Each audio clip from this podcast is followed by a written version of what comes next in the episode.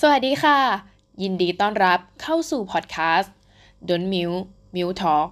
อย่าเพิ่งมิวฟังมิวพูดก่อน และสำหรับ EP นี้นะคะ เราก็เดินทางมาถึง EP ที่ 2 กันแล้วค่ะ และสำหรับ EP นี้นะคะ มิวก็อยากจะมาแนะนำเพื่อนๆทุกคนเนี่ยให้มาทดลองใช้ Planner เนี่ยให้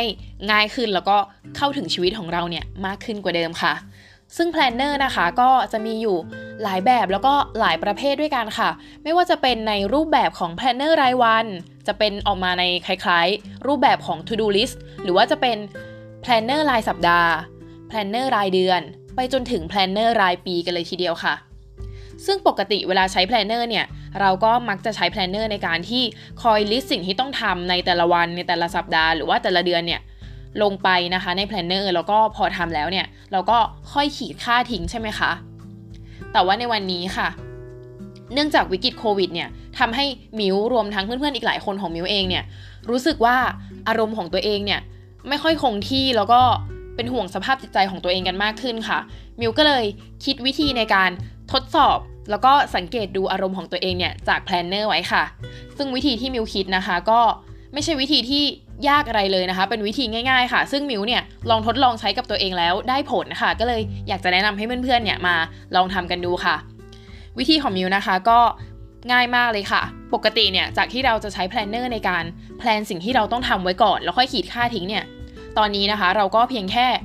ปล่อยตารางสิ่งที่ต้องทำในแต่ละวันเนี่ยเว้นว่างไว้ค่ะ หลังจากนั้นนะคะ เราก็คอยสังเกตอาการตัวเองค่ะว่า ในช่วงที่เรารู้สึกไม่สบายใจหรือว่ารู้สึกเหงาๆเนี่ย ในแต่ละวันเนี่ยถ้าเราไม่มี planner มาเป็นกรอบในการทำสิ่งที่เราต้องทำในแต่ละวันเนี่ยโดยธรรมชาติของเราแล้วเนี่ยเราจะทำอะไรดูบ้างค่ะ ซึ่งเมื่อเราสังเกตอาการตัวเองไปได้นะคะ ในแต่ละวันเนี่ยเราก็ค่อยเขียนลงค่ะว่า ในแต่ละวันเราทำอะไรไปบ้าง แล้วหลังจากนั้นเนี่ยทิ้งไว้สักระยะหนึ่งอาจจะเป็นระยะสั้น 1 สัปดาห์ก่อนก็ได้ค่ะ แล้วก็ลองมาดูว่าในแต่ละสัปดาห์เนี่ยที่เราใช้ชีวิตตามใจตัวเอง โดยไม่มีเจ้า planner มาคอย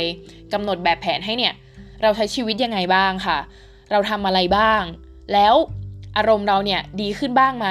ซึ่งในส่วนของการดูแล้วก็การจัดการอารมณ์ของตัวเองนะคะมิวก็อยากจะแนะนำเจ้า mood tracker ค่ะ หรือว่าเป็นตารางวัดระดับอารมณ์นะคะ ซึ่งมิวเนี่ยก็ไปเจอมาใน Pinterest ค่ะ แล้วมิวก็เห็นว่ามันน่ารักแล้วก็ดูใช้ง่ายดีก็เลยลองใช้ตามค่ะ วิธีใช้เจ้า mood tracker นะคะ ก็คือตอนแรกเนี่ยให้เราตีตารางช่องของแต่ละวันเนี่ย ไว้ก่อนค่ะ หลังจากนั้นเนี่ยก็ให้เราเนี่ยมาร์กสีไว้ว่าอารมณ์ไหนของเราเนี่ยเป็นสีไหน เช่น สีเขียวอ่อนเป็นอารมณ์ตอนที่เราเนี่ยรู้สึกว่าวันนี้ตัวเองเนี่ยมีพลังงานล้นเหลือมาก energy ดีมาก หรือว่าสีเขียวเข้ม อาจจะเป็นตอนที่เรารู้สึกแฮปปี้มีความสุขกับชีวิตในวันนี้มาก สีแดงอาจจะแทนตอนที่เรารู้สึกว่าวันนี้เราอารมณ์ไม่ดีงุนงิดทั้งวัน หรือว่าสีสีม่วงเงี้ยอาจจะรู้สึกว่าเราป่วย แล้วก็สีฟ้าอาจจะเป็นตอนที่เรารู้สึกว่า เออวันนี้เราสดใสร่าเริงอะไรเงี้ย ได้คุยกับเพื่อนเยอะได้เมามอย ซึ่งการทำเจ้า mood tracker เนี่ยก็จะทำให้เราเนี่ยได้เข้าถึงความรู้สึกแล้วก็อารมณ์ในแต่ละวันของตัวเองได้มากขึ้นค่ะ หลังจากนั้นนะคะ ถ้าเกิดว่าเราทำไปได้สักสัปดาห์หนึ่งเป็นขั้นต่ำหรืออาจจะบางคนเนี่ยอยากทำยาวๆสักเดือนหนึ่งเนี่ยทำเสร็จแล้วก็ลองมาดูภาพรวมของอารมณ์ตัวเองเนี่ยในสัปดาห์หรือว่าในเดือนนั้นๆนะคะ แล้วก็จะทำให้เราเนี่ยได้สามารถ เข้าใจตัวเองได้มากขึ้น หรือว่าบางคนเนี่ยจะเอามาตกตะกอนคิดวิเคราะห์ตัวเองในช่วงเวลานั้นๆเนี่ยได้ดียิ่งขึ้นด้วยค่ะ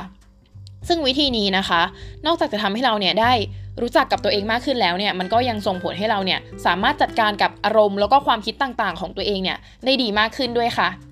และสำหรับ Don't Mill Mill Talk ใน EP นี้นะคะ ก็ต้องขอจบไปเท่านี้ค่ะ ถ้าเพื่อนๆเห็นว่าสิ่งที่มิวแนะนำเนี่ย มีประโยชน์นะคะมิวก็อยากฝากเพื่อนๆเนี่ยช่วยกดไลค์แล้วก็กดแชร์ให้ด้วยค่ะสำหรับ EP นี้นะคะมิวก็ต้องขอลาไปก่อนค่ะ แล้วไว้เจอกันใหม่ EP หน้าค่ะ สวัสดีค่ะ